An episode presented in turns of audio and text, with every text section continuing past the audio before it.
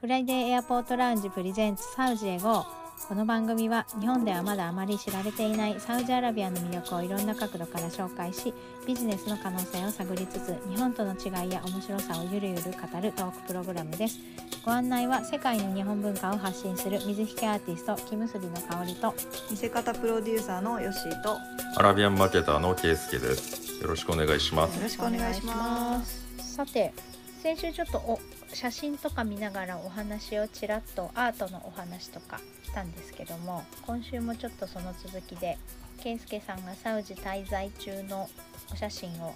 見ながらみんなでちょっとゆるゆる語ろうかなと思っております毎回食べ物の写真がすごい量来るんですけどはい。今回なんか気になった食べ物とか気になった食べ物。これは初めて食べたけどすごい美味しかったみたいなとこありましたああ、ちょっと待って。ざっくりきましたね。どうしようかな。あ、あれは、えっとね、一つそうそうありますよ。え っと、バリラ、サウジので食べたバリラというバリラ、食べ物なんですけど、うん、うん屋台でですね、まあ売ってるんですよ。あのひよこ豆とはい、ビーツ、えーなんかお酢あの赤いやつだそうそうそう赤いやつ。はいはいうんあれすごい美味しかったです。クミンが入ってて、ああすっ ごいクミンが入ってんだ、クミクミンン、へほんお酢パウダーのお酢と、うんえ、うんうん、えークミンとう、うんんなんかそんな味付けですね。あのあ 味はでまあメインはひよこ豆なんですよ。うん、うんうんうんうんでビーツが入ってるので結構赤くて、うんうん、うんうん想像ができなかったですね味の。確かスイーツかと思ってたんですよなんか赤かったからあービーツだったんだそうそうビーーツで、うん、だどっちかっていうと酸っぱい感じですね。うんうんうんうんすごい美味しそういですあれ。かへえいろんすなごい笑顔で写真 写ってるもんに。ねねはい美味しかったんだろう なと思っえ、て本当。いや何回も行ってたのにあそこ。うん、うんあの屋台は僕行くたんびに通ってるんですよ前をへえあ。常設の屋台なんですかえっ、ー、とそうですねずっとありますね、うんあそこにうんで、うんあそうなんだあのフフルーツジュースとかも売ってるんでうん僕らずっとそれを飲んでたんですよね、あそんのバリラっていうのはでも今回初めて食べてう、うんんなぜ今まで食べてなかったのかとうん、はい後悔をし今回を美味しいですあれはたなるほどへえねこんね食べてみよあうのんサウジの白い頭部に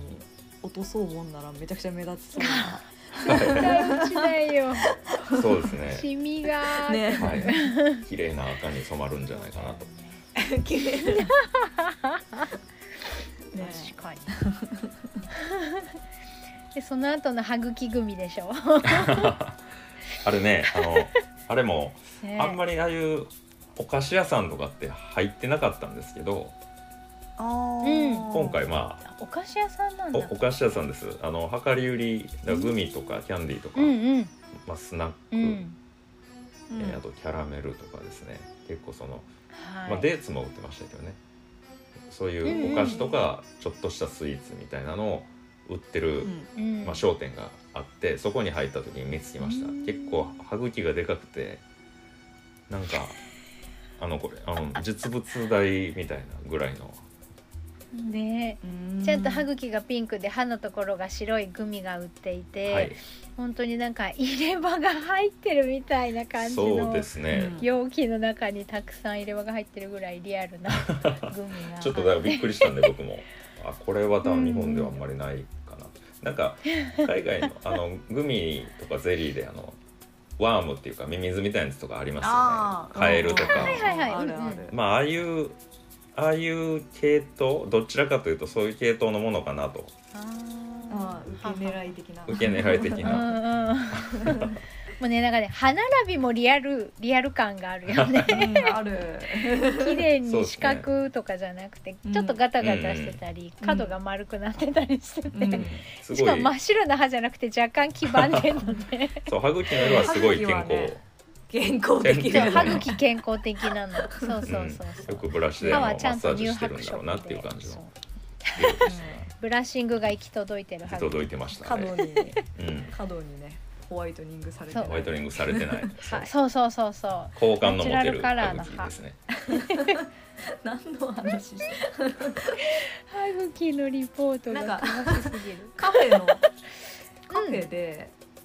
一番最初の方のうんで、まあねリスナーさんには分かんないけどやつで皿の上に箱に入ったサンドイッチみたいななんか斬新じゃないですか。あーあああれはねあのーえー、とホテルの、まあ、1階でああいうカフェみたいなのがあるじゃないですかちょっとしたコーヒうー、んコーヒースペースみたいなところロビーにある、はいはい、はいあそこにあったやつですねえーううんんさんお腹が空いたので、まあ、サンドイッチを頼むんですけどショーケースの中にああいう箱に入れたまま、まあ、日本だったらうあんあいう何ていうんですかプラスチックプラスチックというかうんビ,、ビニールフィルムですよね、はいはいうんはいフィルムでやってますけどプラスチックの、うんうん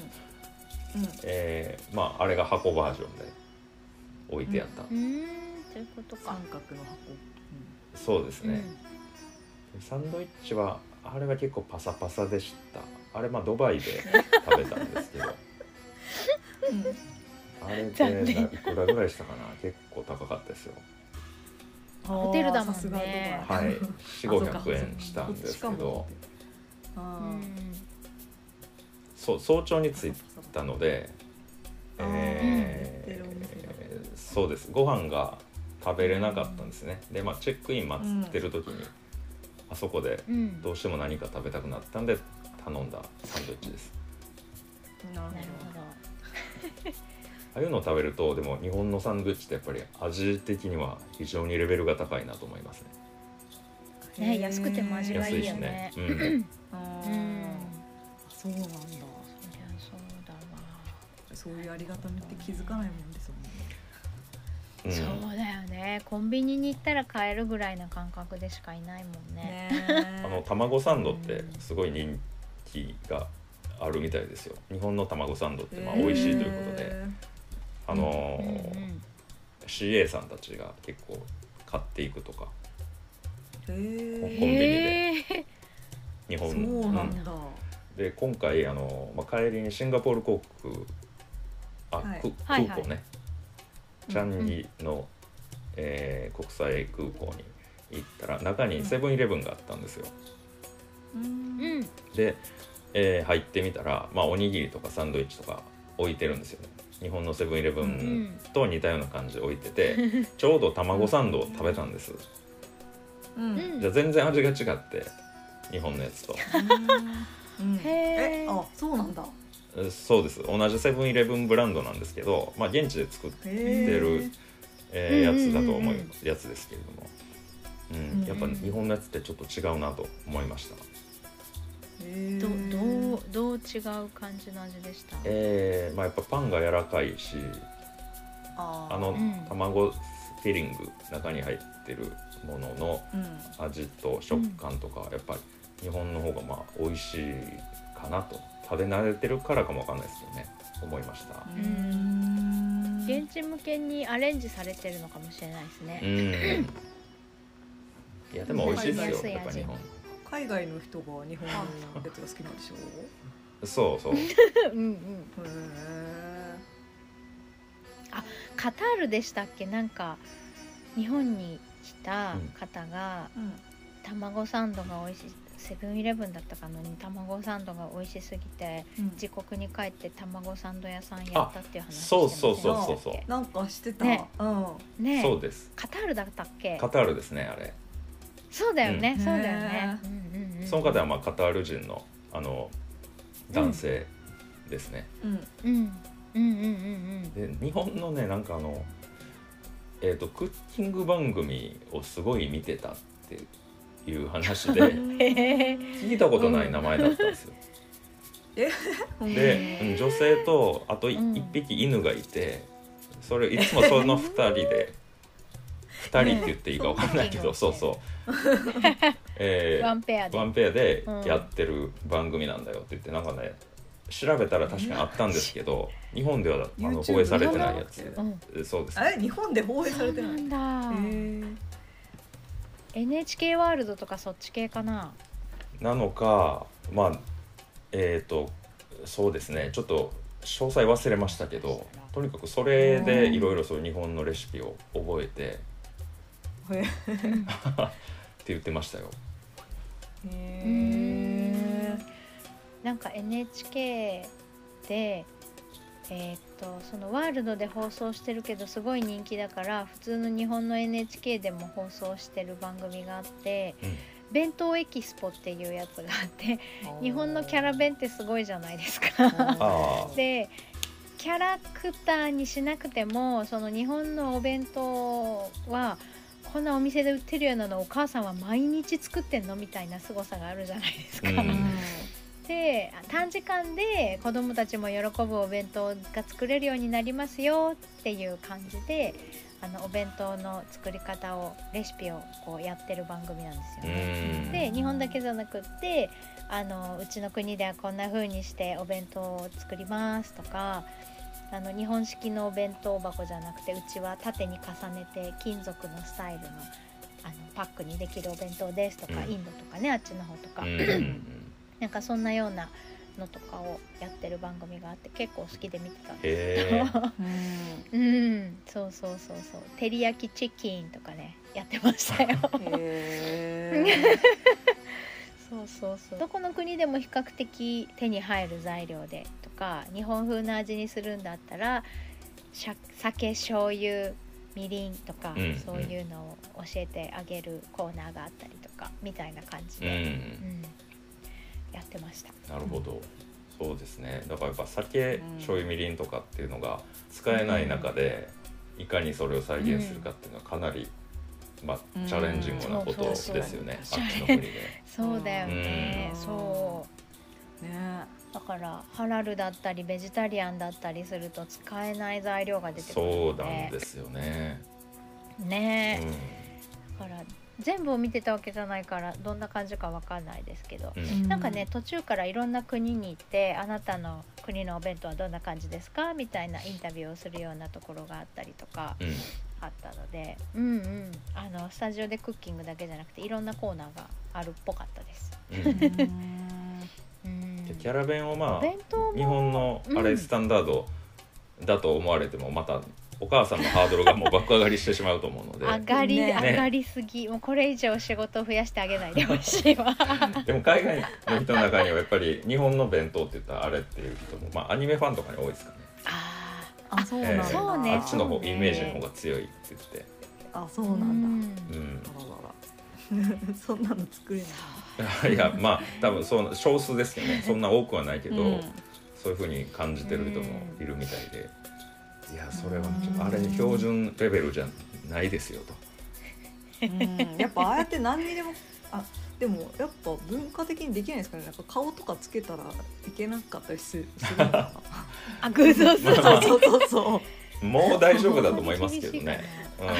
うん、昔は 偶像っていうか食べ物やしあがめたてまつってたらら確かにそれはダメだよっていう感じになる、やっぱほらうん日本のとなんか結構特徴で言われるじゃないですかやっぱそういう擬人化じゃないけどキャラクターそうですねあ、はいはいはいはい、文化の特徴みたいなうんそういうのも果て果てって言ったらいいけどそういうのも気になったのがキャラ弁なのかもしれないですね。キャラ弁ってあのなん か食紅を使うとかうんなんか絵が描けるフィルムがあったりとかうんあとはなんか海苔を切り抜いてやるとか、うんすごい何時間もかかってお弁当を 作るじゃないですか背景からメインキャラまでうんうんあれはちょっと私も真似できないけど冷凍食品がすごい発うん展してるから冷凍してるまま入れるとお昼ぐらいにちょうど溶けて食べ頃みたいなのもあったりとか、うんああいうのが進んでるのは他の国と違うのかなって思ったりします。そうですね確かにねちょうどお弁当に入れやすいちっちゃいサイズだけの冷凍食品とかいっぱいあるじゃないですか、はよいうんく考えてるなーと思ってそうですね、うんそれだからちょっとね特殊なもの、まあうん日本にいたらそんな特殊とは感じないんでしょうけど、ううんんそういう商品ってやっぱり日本は強みがあるなと感じますね。ねえそうだよ本当ですねやっぱ海外に赴任でいね家族で転勤で何人何年か行った友達がすごい不便がってましたもんね。うん言ってたねうんちょっとだいぶやっぱりあの弁当の話になっちゃったけど。ね あのやっぱりインインフラ整備がされてないやところにインフラの整備のあの仕事で行ってる人とか周りにお店がそもそもないようなところに仕事が行ってるから、お昼ご飯を食べる場所がないからお弁当一択だって言っててお弁当にお休みの日がなくて本当に大変だったって言ってましたねあそうですね。すいません話されましうん いえいえ なんか結構サウジ日本って。た、うん、なんかほらいろんな国のもの食べられるとかよく言われるじゃないですかすごい食文とか、はいはいうんサウジはど,、ううんどうなんですかでもなんか圭介さんの写真見ると結構もちろんねえうん、ファストフードからシリア料理とかファストフードもあるし、チャイナ料理もあるねしチャイナとかも結構ねそうそう、うん、ワンタン麺みたいなの食べねて食まべすてよますそうですね。そうですうね。ん、どうそこら辺はどうなんですか増えてきてる増えてきてますね。まあああいう、うんあの中華料理とかもそんなにめちゃくちゃ数が多いっていうわけではないんですけど、うんまあ、うんおそらく昔からあるんじゃないかなと思います。まあ、日本食料理もね、いくつかあるんですけれども、うんうんただまあ、うんめちゃくちゃ高いとか、えああーあ味がなんちゃってだったりとかっていうのは、ーあまあ、よくあることですよね。そうですよねしょうがなうい、んなんか結構向こうサウジの多分料理って、うんご飯バーンっていうイメージなんかめっちゃあるんですけど、あのバスマティライスあバーンみたいあなはいはい大皿でダンと出てきて ダンってねみんなで分けてっていうことですよね。ああ、うんなんかみんなで分けるからこんなあでも一人の焼き鳥プレートみたいなやつもうご飯バーンみたいな感じじあゃないですかあああれはあのえっと個人宅で呼ばれたご飯ですねあうんそうなんだお家でのうんだからまああの一人用にしてくれてるあえてしてくれてあじゃあ基る本基本あんまり一人用でっていう感じじゃないんですねそうですねみんなであんまりうそんっかそっかシェア前提でもないけどまあファーストフードとかだったらもちろん一人用みたいなあ感あじですそけうど、ですね日本みたいにそれ午前とかねうんああいうそもそも一人用になってるっていうのもあるんでしょうけどねどっちかというとやっぱシェアの方が多いと思いまうす。んやうーんっぱりたくさんでうん、食卓を囲むっていう感じそでうすもんねそうそうそうですね。うんなんか一人で頼むとやっぱり量が多いんですよね。あそうなんだ なるほどなるあのレストランとかに行ってほどうん一人の量じゃねえなこれっていうまああのスープだけで腹いっぱいになったりする から、うん、そんなに。うん、えーまあおお店によりますけどねそういうファーストフード系とかだったら、とかまあカフェとか、うんああいうとこだったらうん、比較的その量が控えめな感じします、うんなるほどあとなんか焼肉屋さん。ああ、うんあれ韓国料理屋ですねあ、やっぱ韓国料理あれなんだそうそうそうチャーハンみたいなのあるけど。あれチャーハンでなんかすねキねム、チおもあって箸使うの上手ですね。それはうん皆さんが上手っていうわけじゃなくて、なんですか？お箸はでももう使える人結構多いと思いますよあ、そうなんだ。うんうんだからお箸使うの上手ですねとかあんまり言わなくていいか もなんか前アジア料理屋そうさそんうが増えれば前になねんかそうビジネスマナーみたいなやつでそういうの書いてるのありました、え えー、褒めるところじゃない。。そううそうそう褒めるとこじゃないって言ってなるほどまあそういうね あの一発で仕事してビジネスマンだったらいろんな国に行って使えそんぐらい使えるよみたいな感じのそうまあう確かにそりゃそうだいや全員が使えるわけないと思いますけどもちろんねに、ううんうんん、だけどまあ意外と多いですねうんうん、ううんん韓国料理屋さんもなんかね韓国料理はもう高いですねなんかあれも高かったです、そうなんだ、うん、へー焼肉だけど鉄板で焼いてたっすね、あのーうんああなるほど、うんうん、網じゃなくてねそうそうそうそううんうんうん炭焼きが美味しいと思うんですよ韓国もそうっすよね炭焼きスタイルうんじゃなかったっけプルコギだとそうかなプルコギ多分炭焼きだと思うけどな炭焼きっす よねうん多分うん、かサウジから、えー、とジェッタからリアド行ってちょっと今時系列でね見てるんですけど、その後カタールに行って、はい、なんかね食べ物の写真も気になったんですけど、うんコスメかなイブ・サンローランとかなんか可愛らしいパッケージはいはのい写真があのはいセフォラですねえセフォラは多分まあアラブのブランドではないと思いますけどアメリカかヨーロッパかどっちかだと思いますけれども、えーまあ、はい UAE にもあるしカタールにもサウジにもあるんうですよーんそれコスメ売ってるあそうシなョんだップですねはい日本にあります私あんま知らないんだけど日本では僕見たことはないですね出てるんですかねもう、うんへえわかんわかんないないな、うん、だわかんないねからそこが、うんあのーうんえー、とラマダンの限定パッケージを作ってるたそういう写真ですね多分結構そのパッケージもそうなんですけどうんううんん結構お得なんですよ組み合わせが例えば香水と、まあ、ヘアクリームと、はいなんかマニキュアがついて、あこの価格うんみたいな、うんリ結構いいいオファーでいろんなブランドがやってますよねサンーローランもそうだしうんうんうんうんうんえーマルジェラメゾンマルジェラなんかもそういうですねラマダうんうンんパッケージとして出してたりして、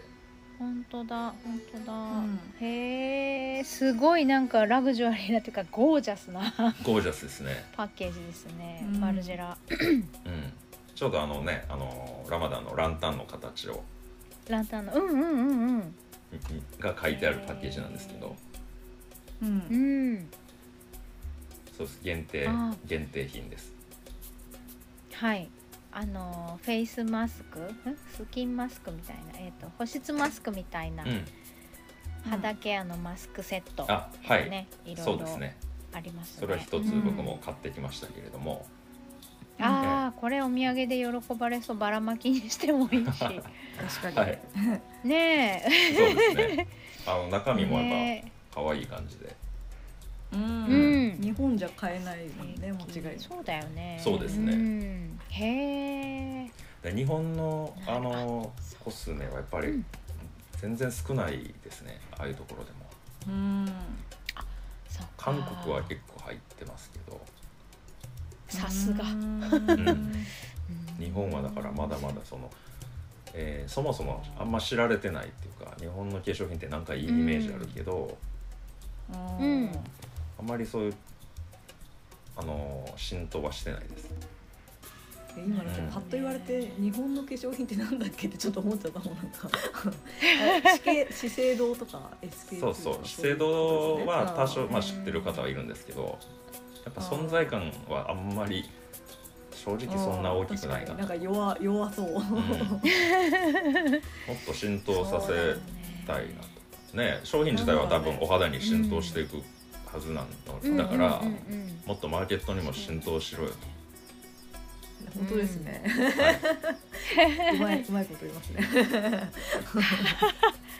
なんかあの酒粕を使ったコスメとかねいろいろ独特な金箔が入ってるとかさはい、いろんな独特なコスメがあるから金箔はいいかもねちょっと特徴的な、そう酒粕はまずいけど特徴的なやつは、うん、あ確かに 酒粕はダそうメだだったそうだった なんかそういうね特徴的なやつはアピールしやすそうですよねそうですねでなんかちょこちょこ見ていくと今度は日本食日本食っていうか日本の食品がずらっと並んでるうんゾーンに ゾーンにっていうかこれはススーパースーパーのああこれカタールの商品なかなそうですねごま油とか、はいはいうんそうですそうおです醤油とか化結構マヨネーズとかラグジュアリーなスーパーでした、へえ、えーかなり売り場も大きくてうんで品揃えがすごいんですよオリーブオイルと一口に言ってももうすごい種類で、もう一棚全部オリーブオイルぐらいかな、うんすごいえー、そうなんだ、うん日本には可愛いですよねまずパッないケージもパッケージない食べ食べ物には絶対使わなそうなそうです色すごいうんあのかわいいパッケージがめちゃくちゃ買いたい気にさせるお酒の瓶か とそうお酒の瓶かと思うようなカラフルで、うんデザイン性に富んだオリーブオイルのパッケージ、そうですねね瓶がすごい可愛いうんこれイタリアとかスペインあとポルトガルとかその辺りのやつも多かったんですけどね、へなんか日本に来たらすごい売れそうなねーうんインスタグラなマんーをで中心にないんだろう TikTok か そうですめっちゃね可愛いけど、可愛いいもう顔がすごいいいんですよなんねかシャン商品のう、うんん、うんシャンプーのボトルかなみたいなデザインだったりあー確かに確かにお酒かなみたいなデザインだったり、まあ高いですけあど、ね、んまりその代わこううんあーあの私たちがイメージするザ・オリーブオイルっていう感じじゃないりうんもうデザインが多い、 整理するのはもうあれですよねオリーブ書いてあるやつみたいなあそうそうそうそうそうそうそうう、んオリーブ書いてあそうっそうそうそてちょうっと半透明みたいな,、なんかそうそうそうそうグリーンちょっとグリーンがかったシャそンうプそーうそうそう瓶でそうですね黒かなんかでみたいな、そうそう黒いキャップで黒いラベルでオリーブ書いてあるよね、いやでもか価格はねやっぱあのーそれなりにしますよ 250ml で、まあいいよ、うんえー、3 4千円以上ですねあ5000円ぐらいするやつもあるしうんうんでも250でかそうそうそう高いでしょでも1回食べてみたいなって気にはなりますうんで1個買ったんですよあのなんかポルチーニだけが入ったオリーブオイルみたいなやつうんへーめっちゃうまいですね確かああやっぱそうなんだへそうなんだオリーブオイルって値段が出るよねー値段めでちゃくちゃ出る美味しさが変わうんるねえそうかあとなんかそのねちょっと戻りますけどその日本の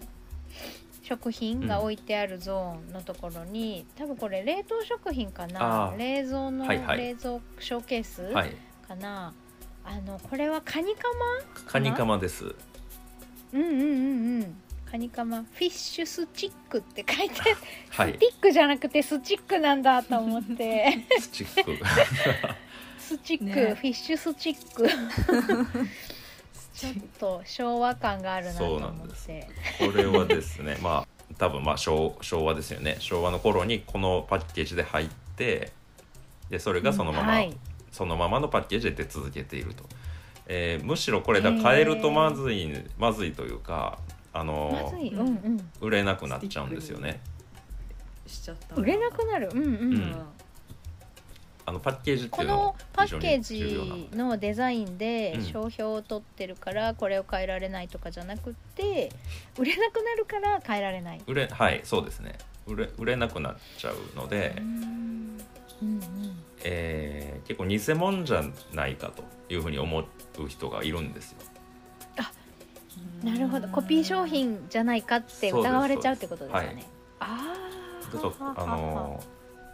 まあそういうお客さんが全員じゃないんですよもちろんですけどあの一部そういうお客さんがいるから、えー多分問屋さんとかも、あの変えてほしくない同じやつうんその売れ続けてるもののだから、まあ、別に変える必要ないじゃないっていうのが、えー多分大きな理由ですね、そっかそっか隣の芸者って書いてある紙かまぼこの方が怪しそうだうんね、芸者本当だうんこれはどこののやつかはちょっとわからないですけどね「カニかまぼこ」って書いてますねうんカニかまぼこ9センチって「書い数てセンあチ」る、って書いてますねへーうんあ本当だ結構た高いんですけど両方ともうん、うんううんん本当だでもねやっぱ最初に入った商品がやっぱりすごい強いんですよねサウジでもそうなんですけど、う、んでパッケージを変えずにずっと残ってる商品っていうのが、まあ、それこそそのうん50年以上売れ続けてるわけですよ。うん前に、最初に、えー、と私たちが、えー、とポッドキャストを始めてから、まあ、コロナが明けて最初に圭介さんがサウジに行った時に、あのアパレル資材屋さんでチャコペーパーって日本語で書いてあるすごい 昔ながらはのいチャコペーパーのパッージケージ、私もアパレルにいたのでチャコペーパーってはい、あるんだってすごい驚いてそうですそういうことですよねそういうことですねのまんまずっと、うんうんうん、うん、もう日本の本物の商品はあのデザインっていうふうはにい頭に入っちゃってるわけなんですよだから、うんあのうん気を利かせて日本側がちょっとこういう、うんもうちょっと今風のデザインの方がいいかとか良かれと思ってやると、スティックの方がいいでしょうはいそうですそうカニカマやったらスチックよりスティックでし ょと興味興味スチックじゃないやろみたいな感じで今やっちゃう時とスティックとは言わなダいメなんでですす、うんねなるほどね、まあ、日本でももねありますよねそういう、うんあの長年変わってないデザイうンんうんうんうんでも日本の場合はちょっとずつ変えていってるかなうってんいうあ古い今まで残ってるパッとは出てこないなーそうです結構なんかき期間限定とか季節限定商品日本は出しがちだから ちょいちょい変更入れてる気もするけどああそうとですね価格を価格を変えずに中身の量を減らしてパッケージ変えましたとか、うんうんううんんそうですねでもまあベビースターラーメンの子供の顔とかねすごい変わあったもんねああれはそうそう変わってますもんねううんうんん、でもやっぱり昔ながらのパッケージが今リバイバルできてるのもいっぱいあるから日本でも、ううんんレトロなデザインが受けてるということレトロなそうそうそうそう、うん、若い子には新しいしおじいちゃんおばあちゃんには懐かしいしみたいな感じで、うん、そうねそれはでもあれでしょううん多分そのデザインの方がいいからっていうことですよねうんう日んう本んう人のん感覚としてそうそうそうそう向こうはあのフェイクに見えてしまうから変えてはいけないというところあそうかそうかそそう若干まあ背景は違うんですけれどもうですねなるほどその分だから鮮烈に、えーパッケージデザインが焼き付くううんんうーっていうこれはまああの一番最初に入った先行者だけの特権であって確かに、先行者ですらあのパッケージをなかなか変えることがで きないという一回一回定着してもらっパッケージはねよくしまったら、考えて持っていかないとあれです本ね当ですね本当ですねうん、まあ だから売れてるのにずっとねいっちゃうそう 売れててこのパッケージ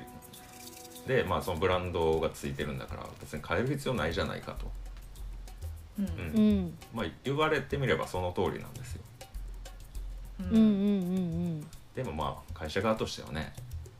やっぱデザイナーさんがもうちょっとこここうしたら こうしたいとかっていうのが出てきた時になかなか修正しにくいと、うんはいそうですよねある意味日本で販売されてるパッケージと海外で販売されてるパッケージと二通りをずっと作り続けなきゃいけないみたいなことになるってそうことそうで日すよ本の方がね。どんどん刷新されていってっていうことそうそうそうそうそう確かにねえそういうことだよね。いやーちょっとその視点はなかった面白いですねい。や、ねあのだからエビせんとかよくあるでしょ、カッパエビせんは、うんえーはいはい。あまり見ないんですけど、えーカッパエビせんのあうのエビのロゴを模したものがフィリピンで結構作られてて、へー美味しいクラッカーとかねうんう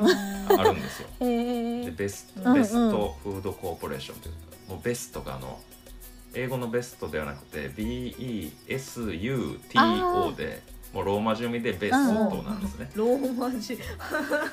そういうのが、えっとまあ、へードバイとかだったら入ってたりしてそう日本語のうんカタカナとかが入ってるんですよパッケージに。これパッと見たらだからへあーあれ日本のいやどこかが作ってるのかなって思ってよく見るとフィリピンだとうん。へえ。それがでも彼らのオリジナル商品だから別にフェイクではないんですよないんだけどうんうんうんうん。日本のねあのエビせんのエビのこういううん結構こうリアルなよはいこはういいうね横向きのねそうですそうですあれを知ってるうと、んうんうんこれどっちが最初なのかなあーいうふうにねいやーなんかそういうのがいっぱい入ってきてる国だから大事だね日本うん日うんうんう本ん人が日本でその本物偽物を区別するよりももっといっぱいあるわけですよだから一番最初にうんうんうんうんうんやっぱあのパッケージじゃないとってそっか思うのはわかる気がしますなるほどねうんあー中国とかからこれすごいビジネス的にねう、んそうですよねビジネス的に見ても大事な視点ですねそうですねうんパッケーいジや面白い形に今日は落ち着きましたねはいありがとうございますはいサージエゴーではインスタグラムとツイッターどちらもアカウントがあります F アンダーバー A アンダーバーラウンジまたはハッシュタグサウジエゴーで検索してください番組へのご意見ご感想その他何でもメッセージお待ちしていますメールアドレスは friday.a.lounge.gmail.com ですまたはインスタやツイッターの DM からでもお気軽にお寄せくださいそれでは今週はこの辺でありがとうございましたありがとうごあざいりがまとうございしたました